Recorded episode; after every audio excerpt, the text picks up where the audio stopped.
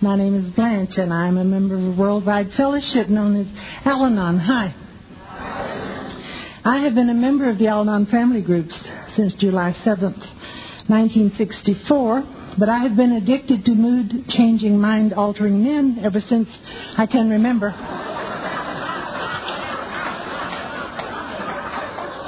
a little identification out there. Huh? 30 years makes me a survivor, not a savior. And I say that to remind myself of it on a regular basis. At all times, I'm one person away from an obsession, and I have to remember that. I do want to thank you so much for this invitation. Uh, I have looked forward to being with you. I'm going to take the time to tell you some things about the last 48 hours. I have a point to make. This is not a complaint. It's I'm giving you information.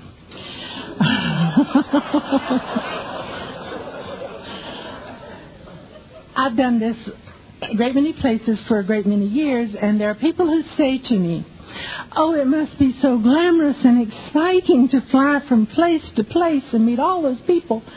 Well, now, in the last 48 hours, I have had six flights that were late, three that were canceled, these due to thunderstorms. I had a suitcase sent to Washington, D.C. instead of Jacksonville, Florida. I have walked through two rainstorms, which um, explains the lack of hairdo. I spent three hours standing in line getting three schedules rearranged. I went to my aunt's funeral, which I'll talk about in a minute, and there was a race from the cemetery to the airport in order for me to get the plane out of Jacksonville. So I flew all day yesterday wearing a suit and high heels and stockings, which I don't usually wear for sprinting through airports, you know? I got into Phoenix this morning at 2 o'clock my time. They had had a storm. I didn't know it ever rained in Phoenix. I had said to people, all right, all these storms are delaying us in the southeast, but hey, weather won't be a factor in Phoenix. uh, there was an electrical outage, and the young man who drove me to the Holiday Inn spoke very little English, but he managed to make it clear that he was driving. No one had any traffic lights, and there were no street lights. And there was an absolutely horrendous automobile crash about 20 feet from us as we were getting to the hotel. The uh, hotel was dark. There was no electricity. They had, I'm not making this up. They had, they had flashlights. Um, the, with no electricity, elevators don't work. I don't do stairs too well. I have uh, some arthritic knees that I've tried to explain it's from all that praying I do, but no one's ever believed that. and it was while I was climbing six flights in my high heels and my suit with the bellboy with one flashlight that I thought, how glamorous, how exciting. the room had no light, and worse than that, no air conditioning. Um, I chose not to try to shower and shampoo in the dark. and when I got to the airport to come on in here this morning, I had no ticket for this last leg of my journey. My travel agent usually does a superb job, but this was very quick. I mean, I had to leave very suddenly. And so I got here, we were an hour late, and I couldn't find anyone there to meet me for a few minutes. And I got to thinking everything, just almost everything that happens to me, is a result of choices that I make. The aunt whose funeral I had attended was very, very dear to me. When my mother and father were divorced, my mother and I lived with her for two and a half years. And before that, she wasn't yet married, and everyone should have a maiden aunt who loves her. Uh, this was back during the Depression, and she bought me things. I, I would never have had a store bought coat, you know, but for her. And my first roller skates. And of course I had to be there. Of course. All of my family lives in Florida, and I thought, even as I climbed the stairs in the dark, I thought, I'm really just between families, you know? I left that one there, and a source of great love. Oh, so much love there. And I was coming to my other family here, you know, with so much love. And so it did take me 48 hours to get here, and it was an ordeal. And it wasn't glamorous and exciting. But I'm ready to share some recovery, and I hope you are. I was in Taos, New Mexico last September, and they had buttons and signs and bumper stickers that said, A good conference is like an orgy. When it's over, you don't know who made you feel good.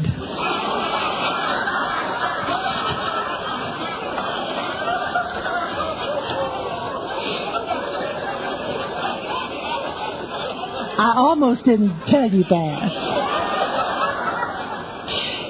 I mean, I'm really stodgy, and uh, it's even funnier coming from me. But you know, I mean, we'll all go home tomorrow, so what what what difference does it make? But I think a lot of people will make us feel good this weekend. I don't like missing part of a conference when I'm part of it.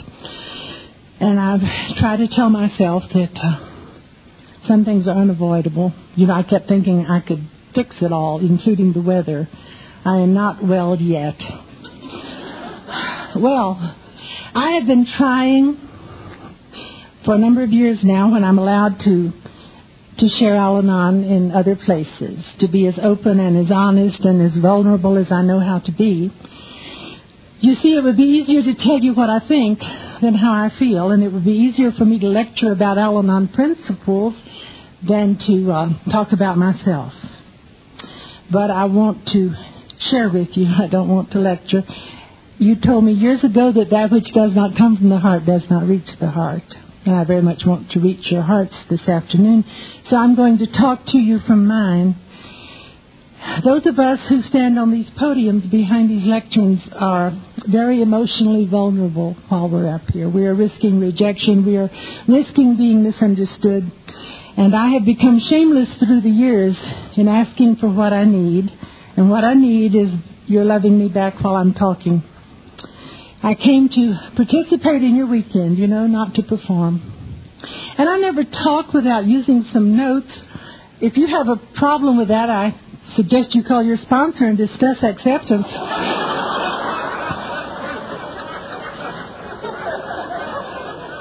yes, I know God can tell me what to say.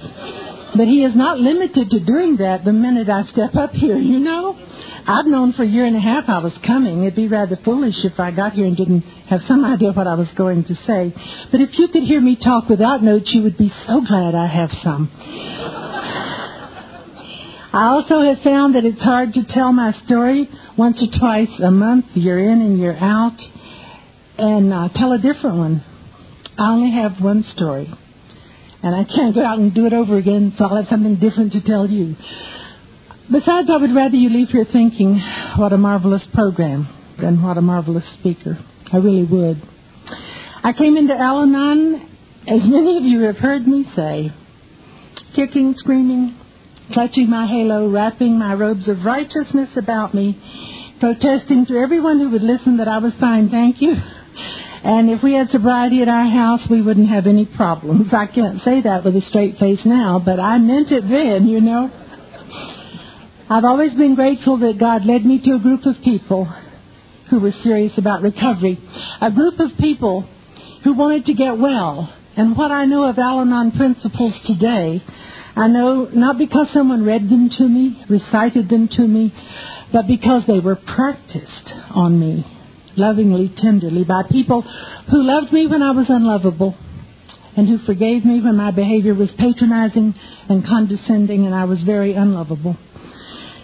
I found out early on that Al Anon is not a ladies' auxiliary or a coffee clutch or a stitch and bitch club that And I don't know whether you have this problem out here, but we do in Texas, and I have taken to just saying this when I talk because it seems to be a universal problem. Well-meaning members of AA, and I think they just truly haven't thought it through, sometimes refer to any non-alcoholic in their family as an Al-Anon. That's like referring to a still drinking alcoholic as a member of AA. An Al-Anon is a member of an Al-Anon family group who attends meetings regularly, reads the literature, works the steps, you know, has a sponsor. if you hear anyone else, non-alcoholic or otherwise, talking about the Al-Anon program, don't listen. Those people are uninformed. They are not carrying the message, they are spreading the disease. Anyway, I learned that we were not coffee makers and cookie bakers, and above all, we are not AA groupies.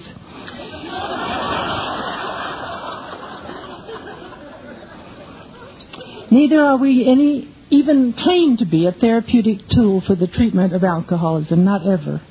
And Al-Anon does not promise to save marriages, only sanity. When I got to you, I thought both those were in good shape, but I lived to learn better than that. What I have learned is that happily ever after may not mean walking hand in hand into the sunset together. Happily ever after means my personal recovery. And that's what I want to share with you. This program is for me. The analogy I always use is that of my mother's illness and death. We had been with you a year. I was in Texas, she was in Florida. I had managed to fly back four times the last six months of her life. I absolutely adored her. I know it's not fashionable to love your family, so sue me. Um, I just thought she was wonderful. and I didn't see how I could stand this. And I had stepped out into the hall because I was crying so hard. And the woman I've never seen before or since, I don't know how she knew who I was, but she beckoned me into her room across the hall. And when I went in, she said, Your mother's going to be all right. And I said, You don't understand. Her illness is terminal. She said, I didn't say she's going to get well. I said she's going to be all right. And my mother did not get well, and she has been all right ever since. Now, it was very much like that when I got to you. No one said it in these words, but somehow I heard, You're going to be all right. And if you had said that to me, I would have said, Oh, you don't understand. I have a barely sober husband. And you would have said, We didn't say anything about a sober husband. We said, You're going to be all right. Or I would have said, I have a very shaky, fragile marriage. And you would have said, We didn't say anything about a marriage. We said, You're going to be all right. Because at some level, somehow that's what I heard. And I have been. And better than that, I'm convinced that I will be. Our literature tells us how to make an Al Anon talk. I haven't memorized it yet. It says Al Anon talks can be and too often are merely a repetition of past or present sorrows. Now, sketching the background is important and has its place, but it's merely the foundation of the talk. The best Al Anon talk, the one that helps the most people to the highest degree, is the one that brings out just how the program works and just how the speaker follows it. A good talk is divided into three parts how sick I was, how well I am, and what helped me to get well. Of these three, the emphasis should be on what helped me to get well. Unquote. I've always agreed with Father Martin, who says when he's sitting out there and you're standing up here, he says, You're playing with my life. Don't tell me how sick you were without telling me how well you are. And so, in the time I have with you this afternoon, I want to talk a great deal about what has helped me to get well. But to sketch the background, I was born on my grandmother's farm in northeast Florida, almost to the Georgia border. In I no longer say which year. I uh, I have reached the point where I not only lie about my age, but I forget what I said that it was. You know.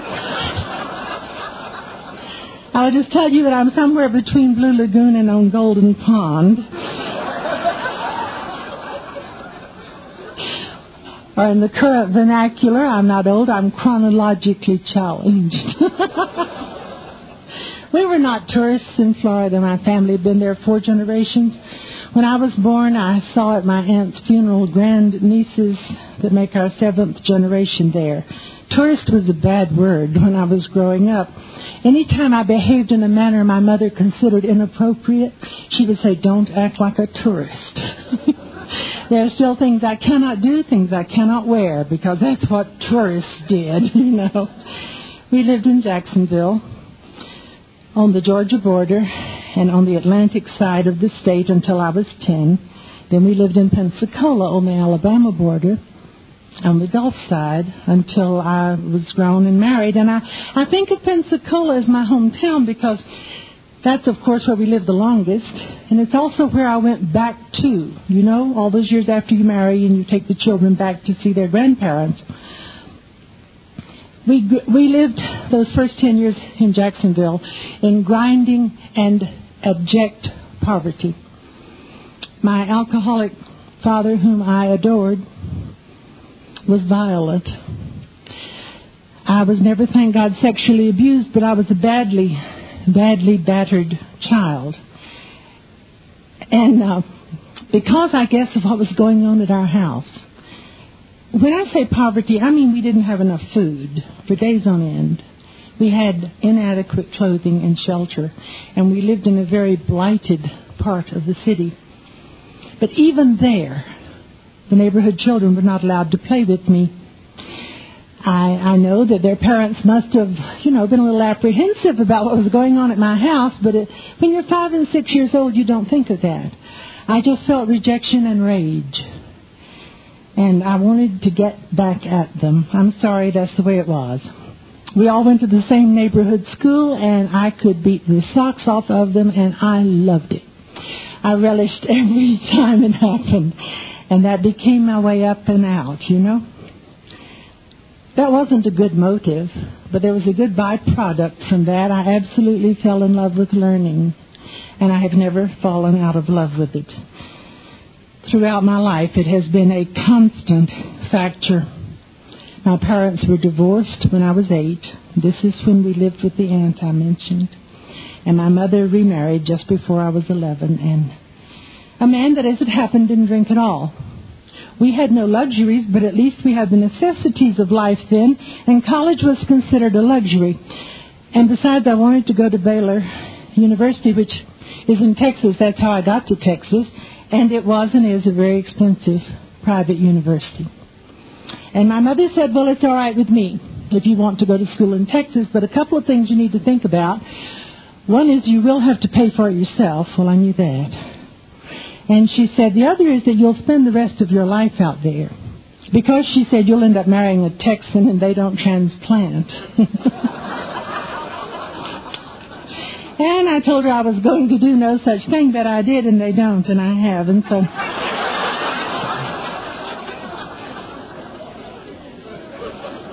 what can I tell you? I worked a year between high school and college. I worked at college. I worked every summer. I had one loan. It was private. We didn't have student loans back then before the earth cooled, you know. and uh, one scholarship. And I have stayed in Texas. Now, you're close enough here in the Southwest to understand that Texas is a state of mind. Um, people in Texas have never forgotten that they were a nation, and that's the kind of pride that they feel. I, it comes out a little later in my story that I was a counselor for some years in a little country school. I had kindergarten through 12th grade. And in the elementary school of that district, when boys and girls pledged allegiance to the American flag every morning, they turned, they still do, and pledge allegiance to the Texas flag. This happens in elementary schools all over Texas. When I first saw that, I thought it was a bit much. And then I decided, hey, there's nothing wrong with loyalty. And they love where they live, okay? I mean, I hope you love where you live. I love where I live, anyway. My father-in-law, an ardent Texan, well, I don't know any other kind, uh, used to say he brought up his children never to ask the man where he was from. Because he said if he's from Texas, he'll tell you, and if he's not, it's not nice to embarrass him. Isn't that awful? I know, I know. We have now a governor and a lieutenant governor who, by their own admission, are recovering alcoholics. My husband used to say that makes everyone in Texas eligible for Al Anon.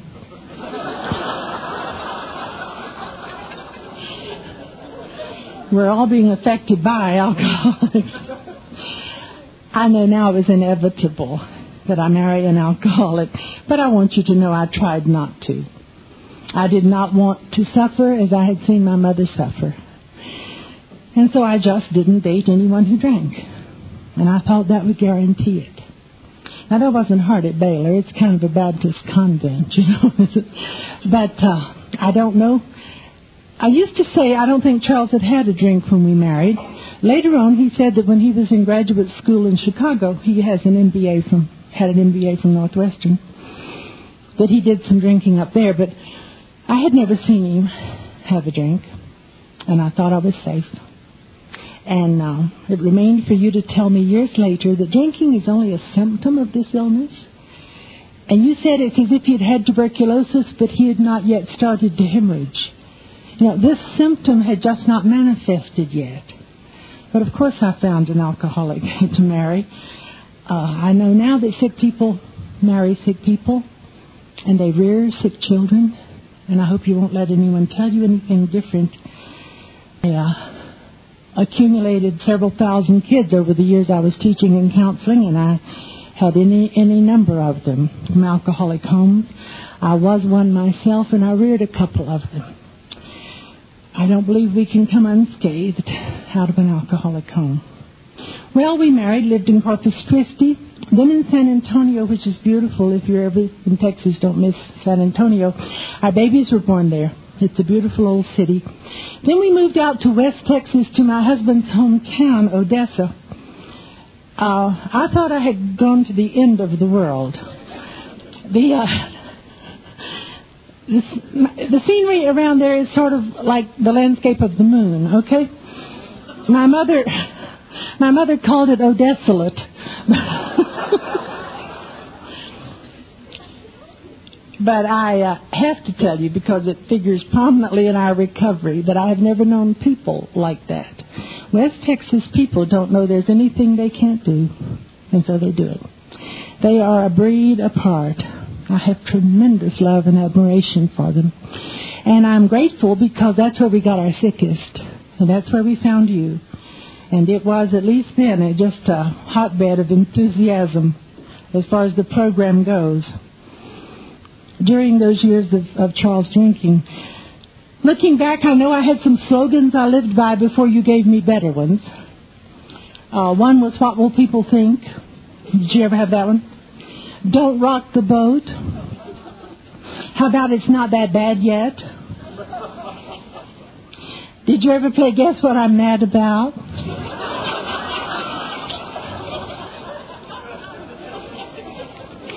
Charles used to say I could ask him a question, answer it myself, and go away mad.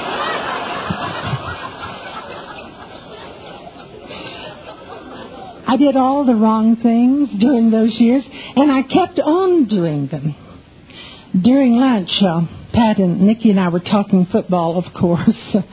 It, you don't understand unless you've been to Texas. It's second only to oxygen in importance. And there are days I wonder which, you know. And um, I think everyone there is, certainly everyone I know is an ardent football fan, and that includes high school football. Um, I had a cleaning woman who was just as fanatical about football as the rest of us, and she used to watch football during season when she ironed. And she never caught on to instant replay. And she used to say, maybe this time he'll catch it.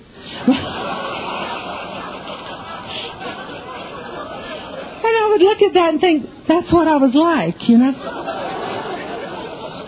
Nothing I'd ever done before stopped his drinking, but maybe this time, you know, it would just about that. Uh, unwilling to admit any kind of powerlessness. I protected him, I rescued him, I lied for him. He was almost literally loved to death, and that can happen. I was as obsessed with him as he was compelled to drink. I would like you to think I stayed with him out of love and loyalty. I did not. I stayed with him out of pride. A little what deep deep south upbringing was at least for women of my generation. Northern Florida is southern. Now, southern Florida is very northern. I visit my daughter in St. Petersburg, and I can't even get grits, you know. But listen, when I when I was there, just for 24 hours, I was there for the funeral, and I had boiled peanuts and scuppernong grapes, and you just don't know what that does for your psyche. I once said to my children, "What will soul food be to you when you're grown? What what food will fill you emotionally as well as physically and make you think of home and mother?" They said barbecue, potato salad, pinto beans. you know, I think we all have whatever we grew up with is the the food that satisfies us more than just with physical hunger. Anyway, this upbringing was uh, specific.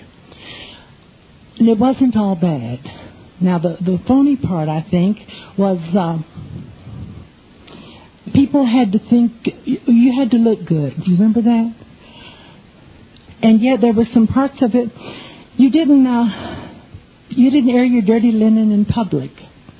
And I still have relatives who can't understand how I can get up to you and talk about such personal things, and I say that's not the public. Uh, they um, they think this is very bad taste. You know, I have two brothers who don't understand why I do this. I was taught keep the men happy, and everything else falls into place.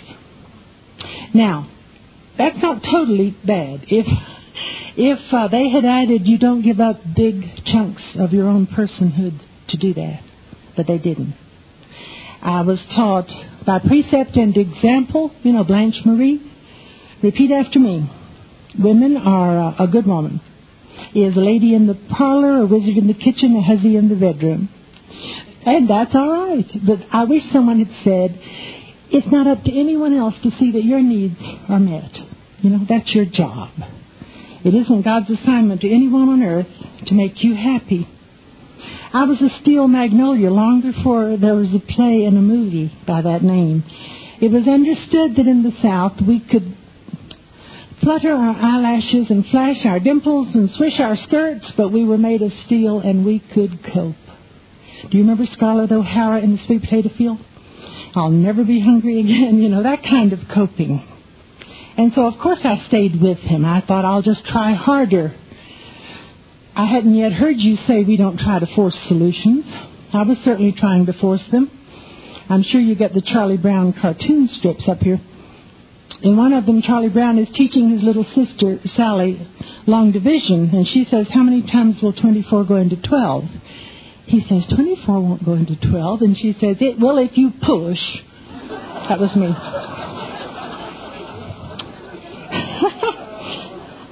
See, I had a very inauspicious beginning, and I had managed to attend and pay for myself an expensive university where I think I got a splendid education and where I certainly had four very happy years. I married the man I wanted, and he was brilliant and handsome and could be charming. I had the children I wanted when I wanted them, and they are altogether remarkable, which I'll try to convince you in a few minutes. And I had a career that I loved and did well, and I didn't understand people who messed up their lives. And it was later when I uh, had a sponsor who heard the self-righteousness in this, who would say, Blanche, we are not morally superior to sick people. And she would have me say it over and over and over. Well, I did a few things right during those years. I used to say by accident, I think it was by the grace of God. I never called him a drunk. I was married to a very fine man who drank too much. I knew at some level that he was sick. I didn't know that word for it, but I knew he wouldn't be this way if he had a choice. I knew he had lost the power of choice. And even during those sick years, I had a God whom I worshiped and served. Not God as I understand him this afternoon, but if I live another 30 years, and after last night in Phoenix, I'm not at all sure I will, but I hope I hope my understanding of God will have broadened and, and deepened. And I had a doctor back then that was my Al Anon before I got to you. And I say that because he really told me the things that you told me. He gave me permission to take care of myself a little bit. And he knew how to do it. He knew just which button to push. He would say, uh, you know, your children need one stable parent anyway. Well, need was the operative word. If you needed me, I was putty in your hands. I still have a little problem with that. And he was the one, the doctor, who suggested that I return to teaching. I had taught before my children were born, but the rules said a good mother back then didn't work outside her home. And I did stay home with him for 12 years, and I'm very glad I was able to do that. But I loved teaching, and I missed it. And uh, we had been with you a year, I guess. No, it was a year before we got to you that I went back to teaching. He wrote it on a prescription pad, you know, returned to teaching. I used to tell my students they were a doctor's prescription. Um, I taught English in a very fine, very affluent high school and had a wonderful time. I always say when I talk, don't criticize kids to me. I think I know more of them than you do. And um, I know a lot of them who have trouble growing up. But my world is full of people who have trouble growing up, you know.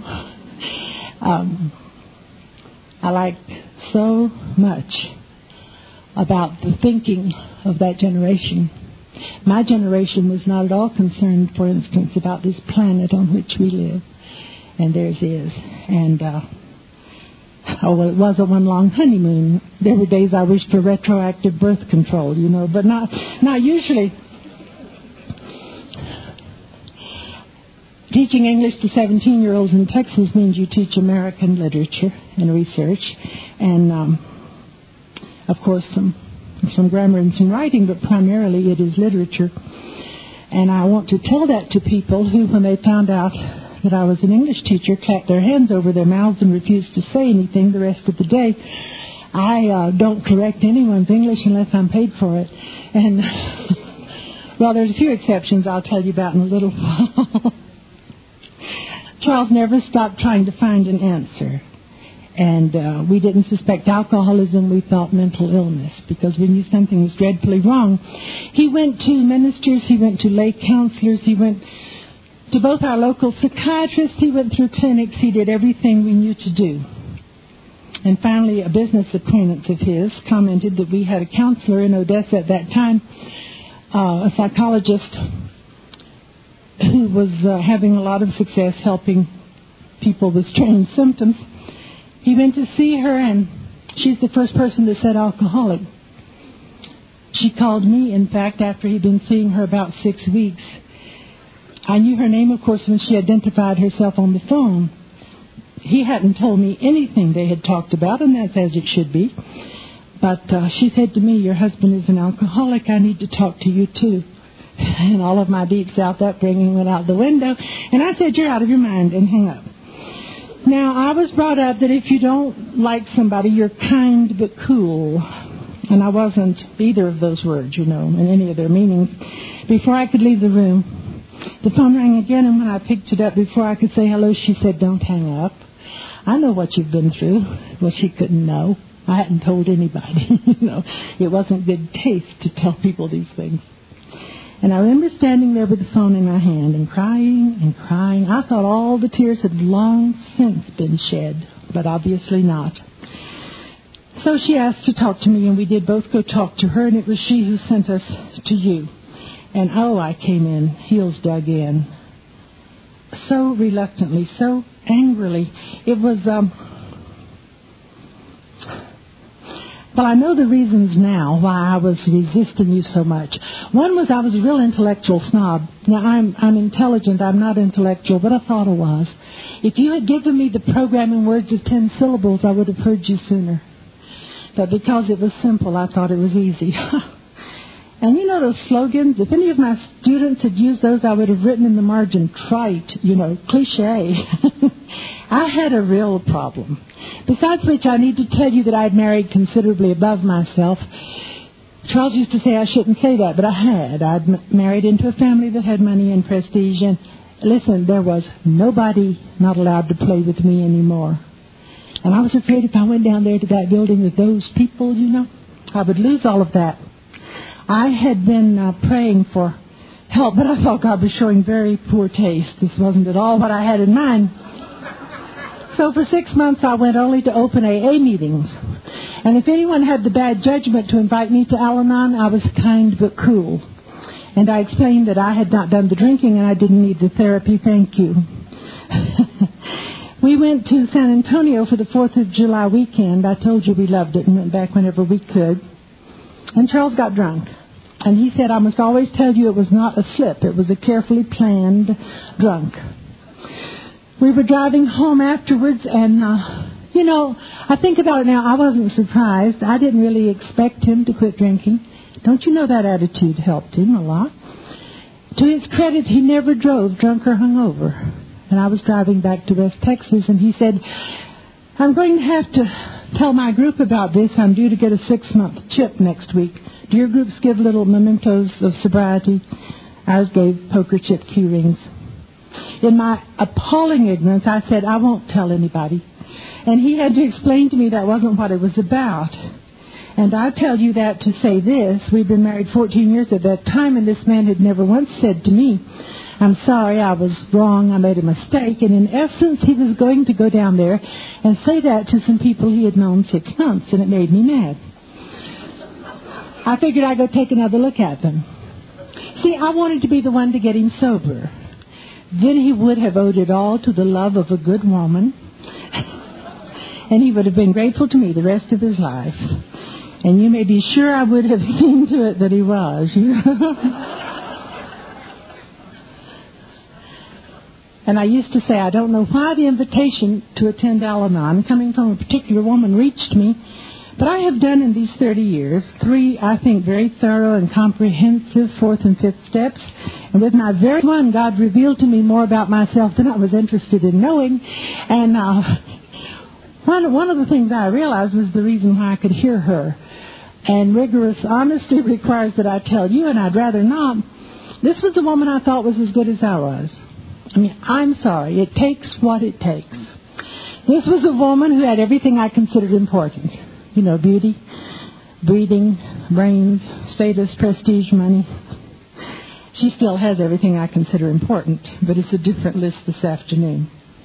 And so I went, and I didn't hear anything for months and months.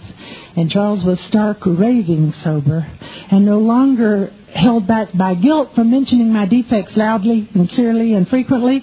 And we had just a really hard time for 18 months, two years, worse than anything we'd ever had drinking. We had no pink cloud. I learned later that when the alcohol is gone, the ism remains. And then this overlay of fantasy was so hard for me to give up. We are a normal family, you know. We are all right. And I was struggling with that as he was struggling with his own illness. I think about the shape I was in when I got to you. Yes, I was coping. Boy, you could ask anybody. I was managing everybody and everything. Charles drinking was the first thing I'd ever run across that I couldn't control. Since then, I haven't found very many things I can, but at the time, it seemed to me I was doing just fine. I know now that it's, uh, I didn't verbalize this at the time. And look, we're not in competition as to who suffers more, okay? But I will uh, match against anyone's suffering that of watching someone you love with every cell of your being killing himself and being helpless to stop him. You can't live with pain like that. And so what I did, I know now, was act as if feelings had faucets, you know, valves. And I could turn off the one marked fear. I could turn off the one marked anger or self-pity. And what I didn't know was there's one valve and it's marked feelings.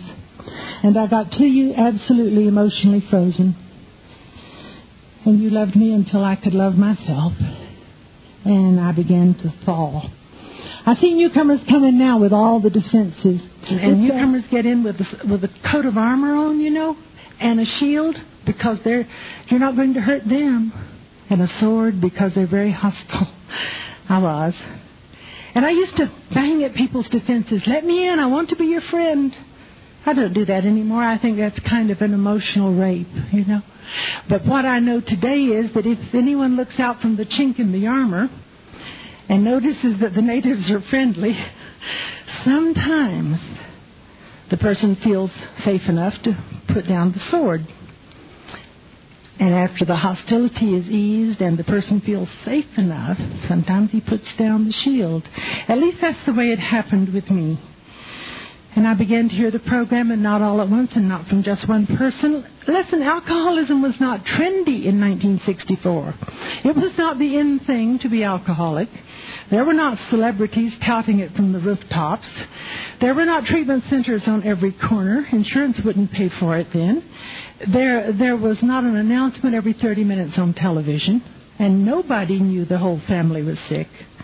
There was a terrible stigma attached to the word alcoholic. I mentioned, I mentioned being a counselor. I'd been visiting with a first grader a few years ago, and darling little boy, I was taking him back to his classroom, and he said, "My teacher's not here today." I said, "Yes, I noticed." And he said, uh, "She's sick." I said, "Uh huh." He said, "They sent another teacher." I said, "They surely did." He said, "When I'm sick, they don't send another little boy." And I thought, oh, honey, you know, the times you wish you could send someone else. Well, they didn't send another sick Al-Anon to recover for me either. And so I decided no one could work the program for me, and it was up to me to get well. My group used to say we don't hear the answer until we've asked the question.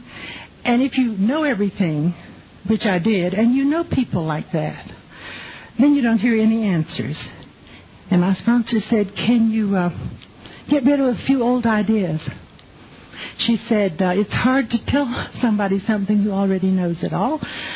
Uh, maybe she said, you know, God can only fill an empty vessel. You can't put new wine in old bottles. And so very slowly I began to unlearn some of the things that uh, I had been taught that were erroneous, that were wrong. I have time to mention only a couple of them. I've been taught God helps those who help themselves. Were you taught that? That's not true, you know. God helps those who ask. And I, at the times I needed Him most desperately, I could not have helped myself if my life had depended on it, and it very nearly did. God helps those who ask. I was brought up being told mature people stand on their own two feet, solve their own problems, don't ask for help. You know, you can die believing that. I had a group that said, no, babies are dependent. They'll die if we don't take care of them. And they said, um, adolescents are independent. I'll do it myself. It's a phase they have to go through. But they said, uh, mature people are happily interdependent. We don't mean a sick, clinging kind of neediness, okay? But we mean a, an ex- accepting the idea that God chooses to work through people and that we need each other. And uh, if you could see my long distance charges, you would know that I learned to ask for help. If I can't make it through the night in Texas, California's still awake. I have a friend out there, Pat, who says that I only love her for her time zone. if California is still even even California's asleep, there's always Hawaii. I have learned to ask for help. You told me I had a right to and a responsibility for taking care of myself emotionally, that some pain is necessary for my spiritual education, but that misery is optional, and I don't opt to be miserable anymore. I no longer have to die on every cross. I was taught by some some people growing up that you always put others first. Did you get that one too? And uh, my sponsor said, no, you don't have to do that. Every now and then you can say, my turn. Now, she never did let me say me first, but she said it was all right if I said my turn. And I have a sponsor today, the first one moved across the country, who uh, has taught me that when I'm facing a new or difficult situation, she said, uh, I must ask two questions. And the first one is, what's in my best interest? Can you believe that? You can't be a martyr and ask things like that. And I suffered, you know, so nobly, nobly. I, I have a friend who swears that she had to have plastic surgery to remove her hand from her forehead when she got into Al Anon.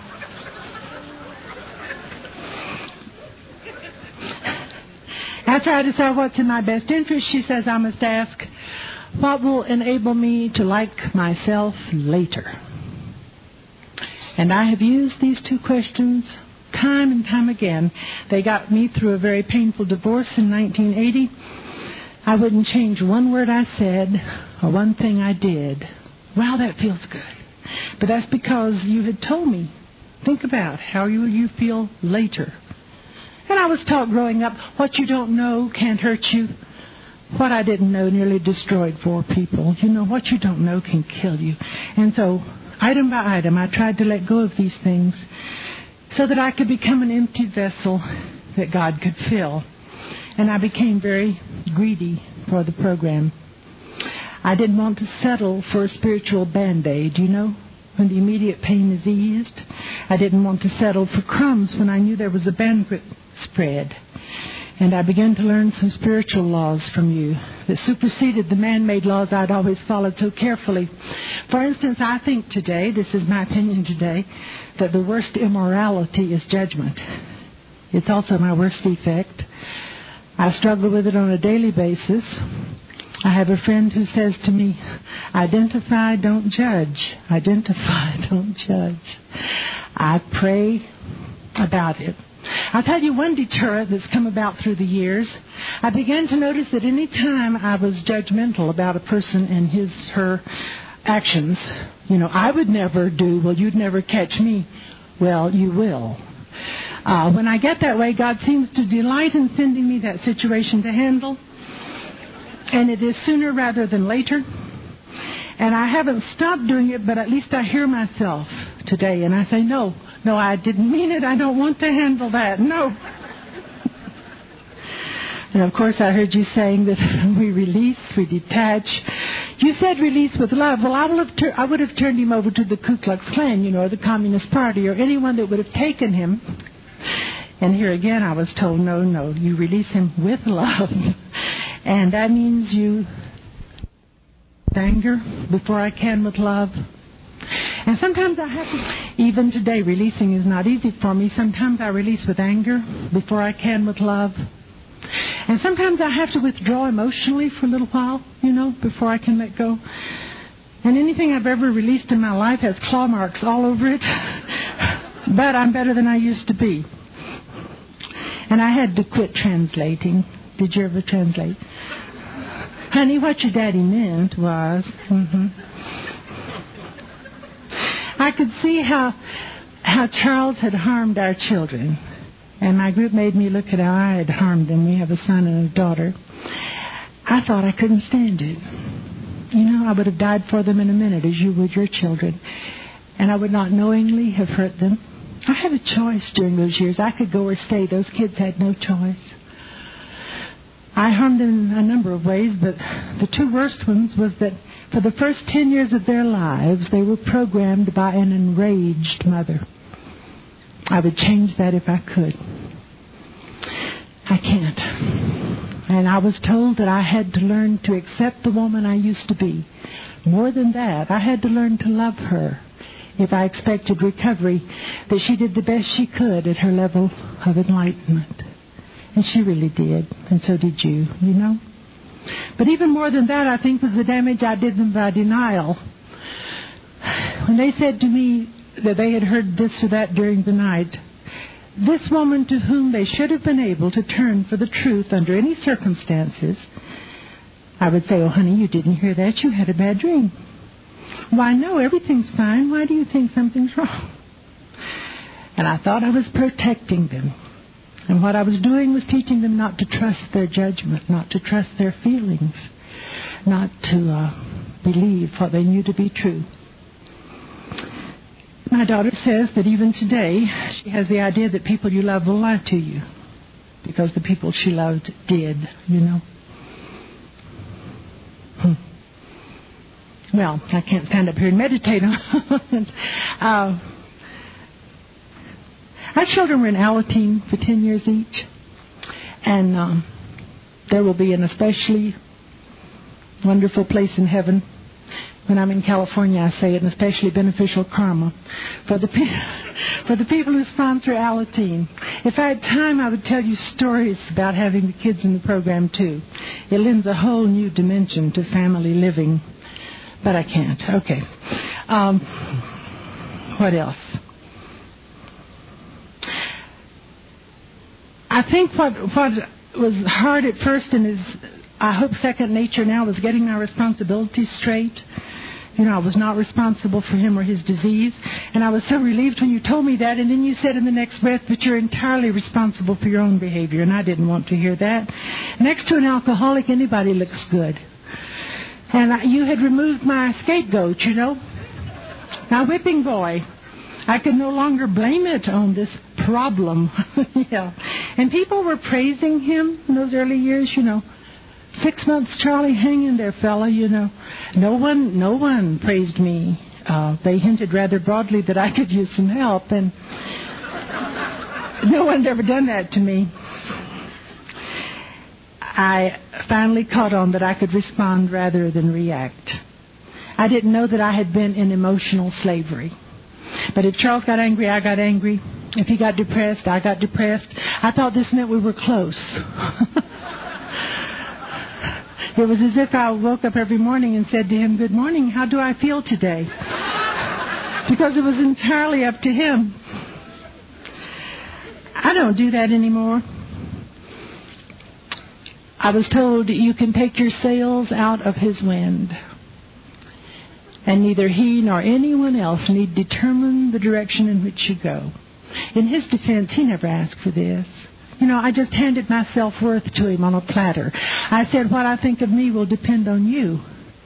What a strange thing, but it was so natural then. We're told never to say never, never to say always. I hope I never do that again. I haven't, I haven't so far anyhow.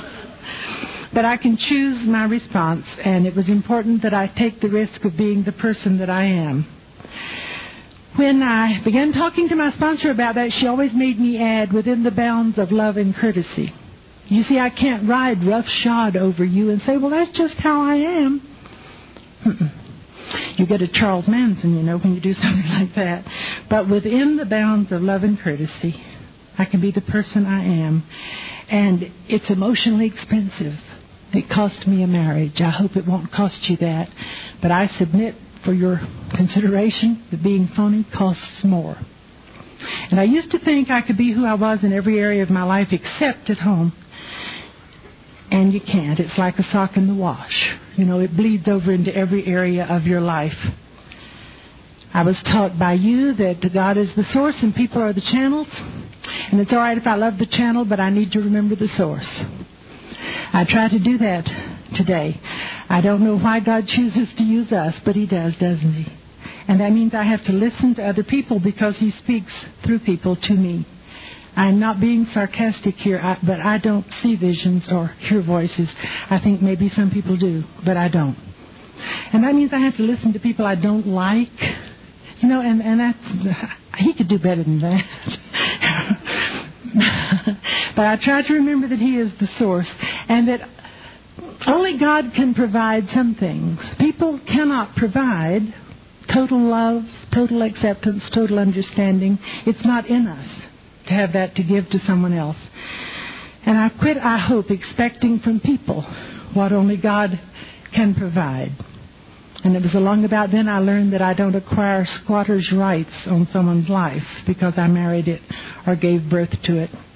I didn't learn this program all at once and I still don't have it all. I learned it slowly and painfully, incident by incident, one 24 hours at a time, and there are still days when I say, what program? You know, God who? And when that happens, I call one of you and you will tell me what program and God who. Usually in the words I've used with you, don't do that to me. You know, don't you hate it when people say, well, as you've told me. let me digress a minute here, and, and once a teacher, always a teacher. But let me tell you why. Why we need to hear it from someone else. I know the words. You know, I know the words.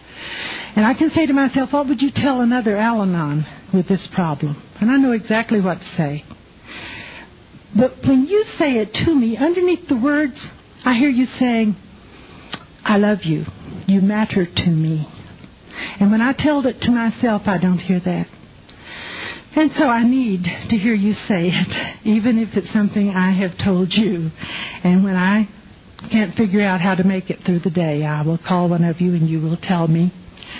And you tell me, and our literature tells me that I don't have to be perfect. There, the day will come when I believe that. I do know that practice makes progress and that recovery is progressive too, and I'm entitled to have relapses. My favorite story of a relapse, and I guess I'll tell it till I get a better story about a relapse, happened some years ago. I was in Dallas visiting my son. And it was a bright, sunshiny day. I guess uh, I have no excuse, but we were going down the stairs outside his condo, and my arthritic knee buckled, and I fell down the stairs. And uh, it was a very bad fall. I was unconscious. He called paramedics. They took me to the emergency room of a hospital. I don't remember any of that. But I remember they're lifting me from the the ambulance onto the gurney in the emergency room, and I came to to hear the emergency room nurse saying, "Now just lay back and take deep breaths." And I was coming out of total oblivion, and I said, "Honey, that's lie back. I will lie back and take deep."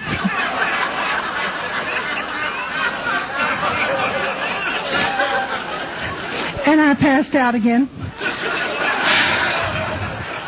When I came to, I could not shut up. I said, You see, dear, you say it so many times every day, you really must learn to say it correctly. My son was putting his hand over his eyes. He was saying, She doesn't do this to total strangers usually. Really, she doesn't. Fortunately, the nurse thought it was funny. Fortunately. But my point in telling you is that when I have a relapse, I'm going to straighten out the world one more time.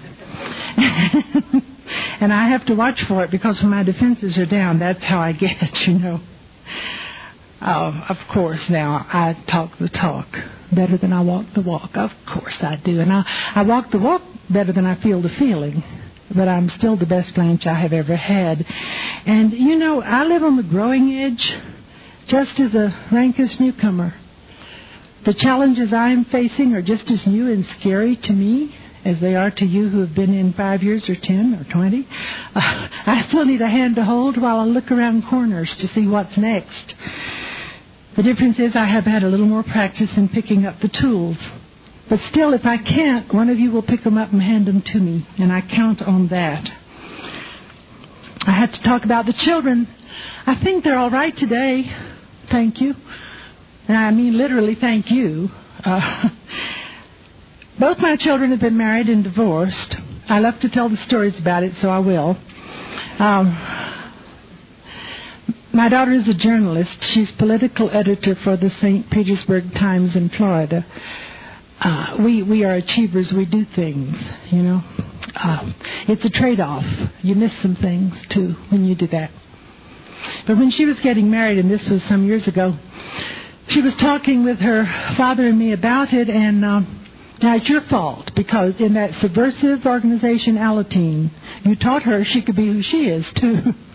and she said to her father and me, There's no rule that says your attendant has to be a girl, and the person I want to stand with me is my brother.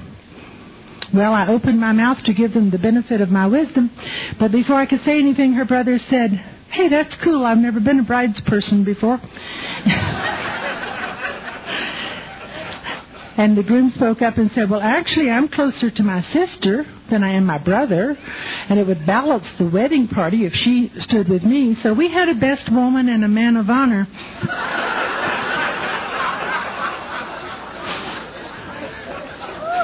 And it was a beautiful wedding, and I sat there and cried as the mother of the bride is allowed to do. And I was thinking, sobriety, you know, made this possible. My son is a commercial photographer in Dallas. He, uh, too, does, of course, brilliant and sensitive work. There's nothing doting about me. Uh, he has won two Clios, which is the highest award you can win in advertising, and he was the first person outside an agency, a freelance photographer in this country to win one. And so the Dallas newspapers made a big fuss over it, you know. The trade journals. And do you know after his name they never once put a comma and said the son of?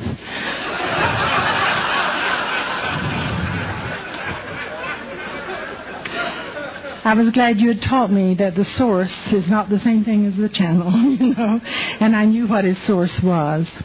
We date the people we meet, and he meets models. And uh, for a long time, before the airlines were deregulated, if you left Texas, you went through Dallas first. You still do nine times out of ten. We have always said that when you die before you go to heaven or hell, you'll go to Dallas first, and they will route you. And I used to have two or three hours there. Now I do well to make connections, but he would come meet me. This is back before I had to go through a secretary to get to him, you know. And he'd have one of these gorgeous young models with him, and they all had legs up to their armpits. They weighed 36 pounds. You know, it was just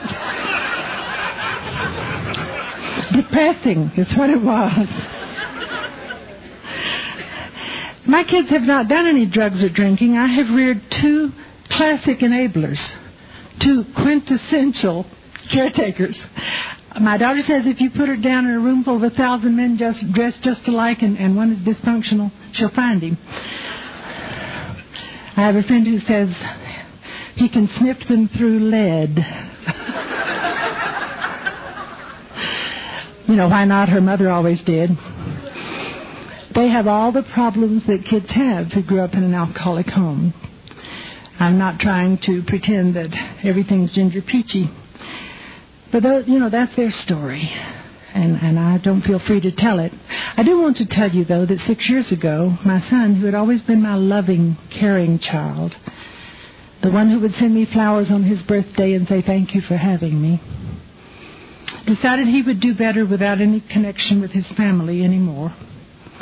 And so he wrote and told us that, and he said, Don't call me, don't come, don't write to me. I thought it would kill me. It didn't. What you do with pain like that is get it to a level where you can live with it, but it never goes away. I don't know anything worse than losing a child.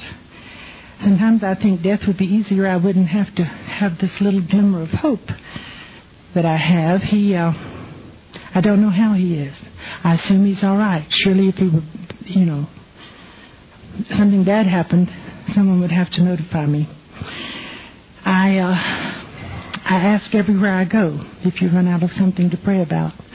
I would appreciate your praying about this relationship. He doesn't blame anybody nor should he. I was a terrific mother. He doesn't blame anybody. He says he doesn't know why. He just knows that the word family creates rage in him. And it isn't just me, it's everyone in the family he has nothing to do with.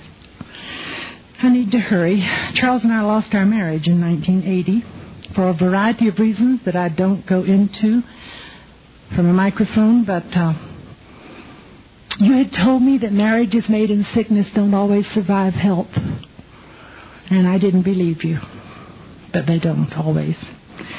We uh, didn't have anything to go back to, you know.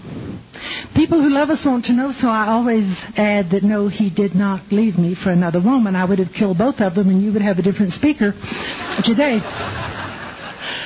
And no, I didn't throw him out for another man. And no, he did not resume drinking. He would have had 24 years sobriety in July of 1988, but he died in April of that year. He died of oat cell carcinoma, smoking four packs a day. Uh, we had been in intermittent, you know, communication all that time, and he called me from the hospital. And the last words we said to each other were, I love you. There was never a lack of love. But if you've lived this long without knowing that love is not always enough, you haven't been paying attention. I was astonished at the intensity of my grief. Uh, we had been apart then, what, eight years. I did not, I wasn't prepared for it to hurt so much. I'm not remotely Catholic. I grew up Southern Baptist, you know, toe tapping kind, uh, Bible Belt kind. And yet I didn't feel unmarried until after his death. I was really married when I was married. Well, back to the divorce. I don't know why something toxic happened when we tried to relate to each other that didn't happen when we related to other people. But that was the way it was. And we did release each other with dignity and respect. We really did. There was no villain, no one wearing a black hat. I can't tell you we were friends. Friends joy in each other's presence. You know, uh, friends share feelings. If we could have done that, we could have stayed married. Nobody wants divorce. And yet I never felt more direct guidance. I never felt more helpfully Al Anon than when I realized I, would, I too would go to any lengths for my own recovery. After a long marriage, A divorce is like an amputation. It may be essential for survival, but the agony is intense. And sometimes there was phantom pain, you know, where the relationship used to be. And I'll always regret not the divorce, but the necessity for it, as I would regret the necessity for an amputation. Well, you had said to me suffering must not be wasted, that I don't back God into a corner, shake my finger in his face, and say, why me? I mean, why not me, huh? You said I should ask, what am I supposed to understand? So that's what I asked. And I got a few answers. I learned that God and I are enough. And uh, for a woman of my generation, this is a biggie. I learned that I was a whole person without a man. And that I don't have to know what the future holds because I know who holds the future. If you love learning and you hit a time of stress, you go back to school. So I began investigating graduate schools. If you if you love teaching, you do some counseling. And I thought I ought to get a piece of paper that said I could. And because you told me I deserved the best, I picked out the longest, hardest master's program I could find, of course. And it was at the University of Texas in Austin, and it was 54 hours and a thesis, three years. I said to my children, three years, do you know how old I'll be in three years if I go get a master's degree? And my son said, how old will you be in three years if you don't? so I pulled up roots and I left my comfort zone and I sold the house my kids grew up in and I moved to Austin. Now you would have laughed to see me in graduate school. I kept wanting to teach the class. Honey, what the professor meant was I also wanted to correct their grammar, but I don't do that when I'm conscious. And in 1985, I got the master's degree in counseling psychology and went to work for Austin Community College part-time as a counselor. But I was self-supporting through my own contributions, and so I had to work full-time, and uh, that's when I went to work in the little country school that I told you about. I stayed at Austin Community College for five more years teaching one class it was a class in human sexuality, met twice a week, and uh, that was fun. Uh, it had to be taught by a counselor. Interesting to be interviewed for a job like that. How do they ascertain that you're qualified to teach a sex class? I mean, you can't major in it in college, although you and I know people who tried. I think what got me the job was when they said, How did you learn about sex in your family of origin? And I told them very truthfully that I have an aunt, the one whose funeral I just attended. I have an aunt, I said, who's the matriarch of the family. And when I was growing up, she used to say to my mother, when it's time to tell Blanche Marie the facts of life, let me do it, you'll make it sound entirely too exciting.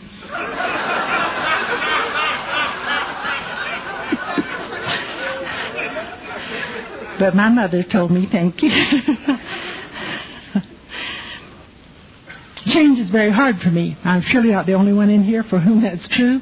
And the story I like to tell to illustrate it is that there's a difference in counseling and, and teaching, and I have had, I had trouble with the boundary there. And the story that illustrates it best was my first week on the job in this new school. A mother called and her first grader was having trouble on the school bus. And she said, I wish you'd talk to him, see what's going on. Brought him into my office, darling little boy. I said, Tell me what happens on the school bus. Well, he said, those kids pester me. I said, uh-huh, what do you do? Well, I don't use dirty words. And I said, well, I'm glad to hear it. What do you do? Well, he said, he reached over and got my tablet. You know, very laboriously, tongue between the teeth, he wrote H-S-I-T. He said, I wrote that down. I said, uh-huh. Then what? Well, I showed it to them. I said, yeah. He said, well, they couldn't read it. Well, up until now, I was fine. But I was a fire horse hearing the bell. I said, darling, you didn't spell it right. That's why. Here, let me show you. This is...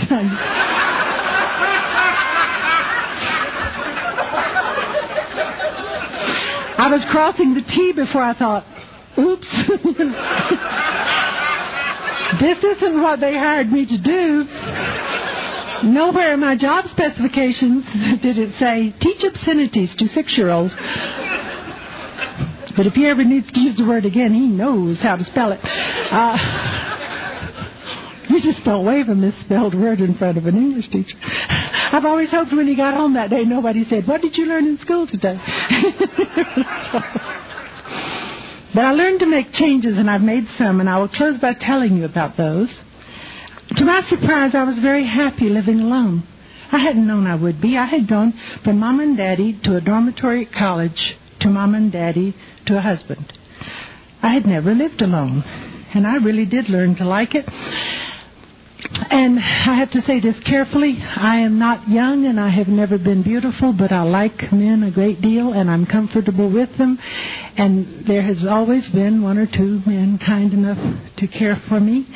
And during the 11 years after my divorce, I had I had some wonderful relationships, you know, that I just wouldn't have missed for anything. I believe God sends us the people we need when we need them.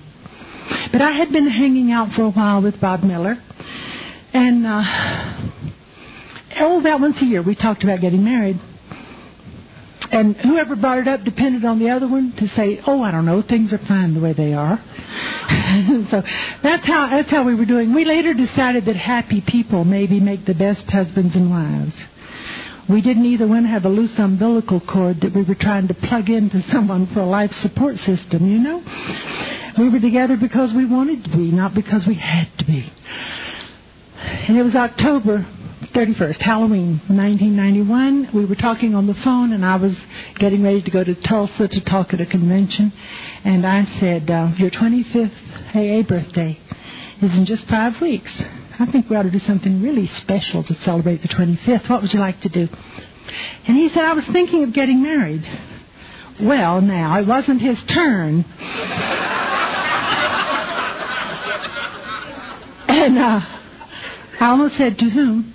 Um, but he went on talking. He said, I have uh, I've talked to my three children, my accountant, my lawyer, and my sponsor, and they all think it's a good idea. Now, is that a romantic proposal or what? I mean, could you turn down a man who proposed to you? I said, let me talk to some people too. And I did, and uh, Monday I said, let's do it. Well, if I were 20 years old, you'd have sworn I was pregnant. It was a hurried up wedding. Bob says if he hadn't raced me into getting married, I would have done what I always do with a new situation. I read 10 or 12 books about it. I talk to some people. I write extensively in my journal. And then he says I would have backed out. So he didn't give me time to do that. He had a church and a minister. He was very ardent Episcopalian.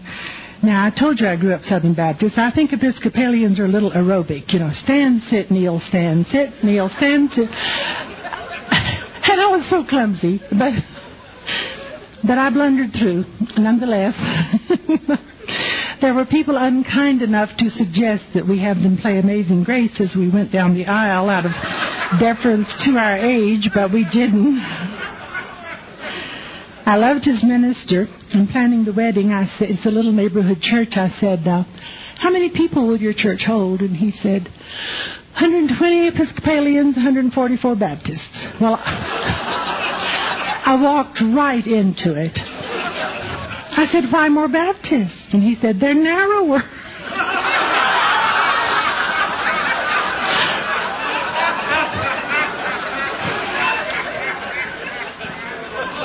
That's all right. They don't know how to sing. we were married in December. In two months later, February, we bought a house. Beautiful house. 20 foot ceilings, red carpets. Come see me if you're around that part of Texas. And in March he became ill. Now, I knew that he carried hepatitis B and it flared up once in a while. We thought, we knew it would eventually kill him, but we thought maybe we had 10 or 12 years before it would. No one had ever suggested that he was in any danger of dying. But in June of that year, the doctor told us it was terminal and he would not recover. And I began to hang on to you with my fingernails, you know. And for the next year and a half, he was bedridden. And of course, I was with him, or I hired someone, a professional, to be with him when I came to do what I do for Al Anon. Because, as we were talking about earlier at dinner, Sometimes that's our decision and we have to make it, and that's the one we made. And he was adamant that I should continue to do this. He died December 28th, eight months ago. I want to tell you about his death because I learned so much watching him die. I had learned so much watching him live. He never complained. I got exasperated, but he never did. And he was never out of sorts. And that morning, Christmas was over. My daughter was still there. A couple of his kids were still there. He said, It's time to go. And I said, Bob, you have fought this long and hard, and if you want to give up, I will understand. He said, I don't want to leave you. And I said, Oh, you'll never leave me. Besides, I said, it's hard to say goodbye. And he said, there's only one thing harder. I, of course, said, what? And he said, never to have said hello. And I have thought of that when I have shared my story since then. What a marvelous opportunity we have this weekend to say hello. I hope we won't miss it. I think uh, sometimes we miss the presence God gives us because we don't recognize them the way they're wrapped, you know? I think He probably gives me gifts all the time that I fail to open because I don't know that's what it is. So I want to say hello to you this weekend. I don't want later to think how sad never to have said hello. You would have not laughed. Maybe you would have at his funeral. The variety of people there was the bank president and there were the tattooed bikers. you know? There was the president of Rotary and there were the young men who worked for him. And I sat there thinking of that line from the AA book that says, We are people who would not ordinarily have mixed. Besides what I do for Al Anon, I will be doing some group work at the school where I used to be the counselor. And I have t- taken hospice training. Do you know what that is? And I will start in November facilitating the children's bereavement group for the local hospice. I can do that. And I will love doing it. And so I'm off the streets and out of trouble. I want to close with an Al Anon promise. Did you know we had one? We do. It's in our literature. it says, Today, this very moment is all you're sure of. And that flashing instant has gone to join the past before you're even aware of it.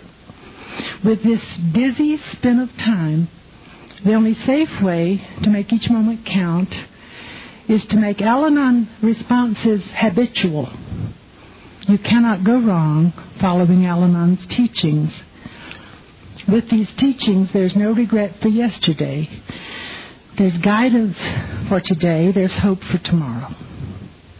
So that's the promise with which I leave you on this Saturday afternoon. I can promise you through through the program that you'll have no regret for yesterday and you'll have guidance for today and best of all you will have hope for tomorrow.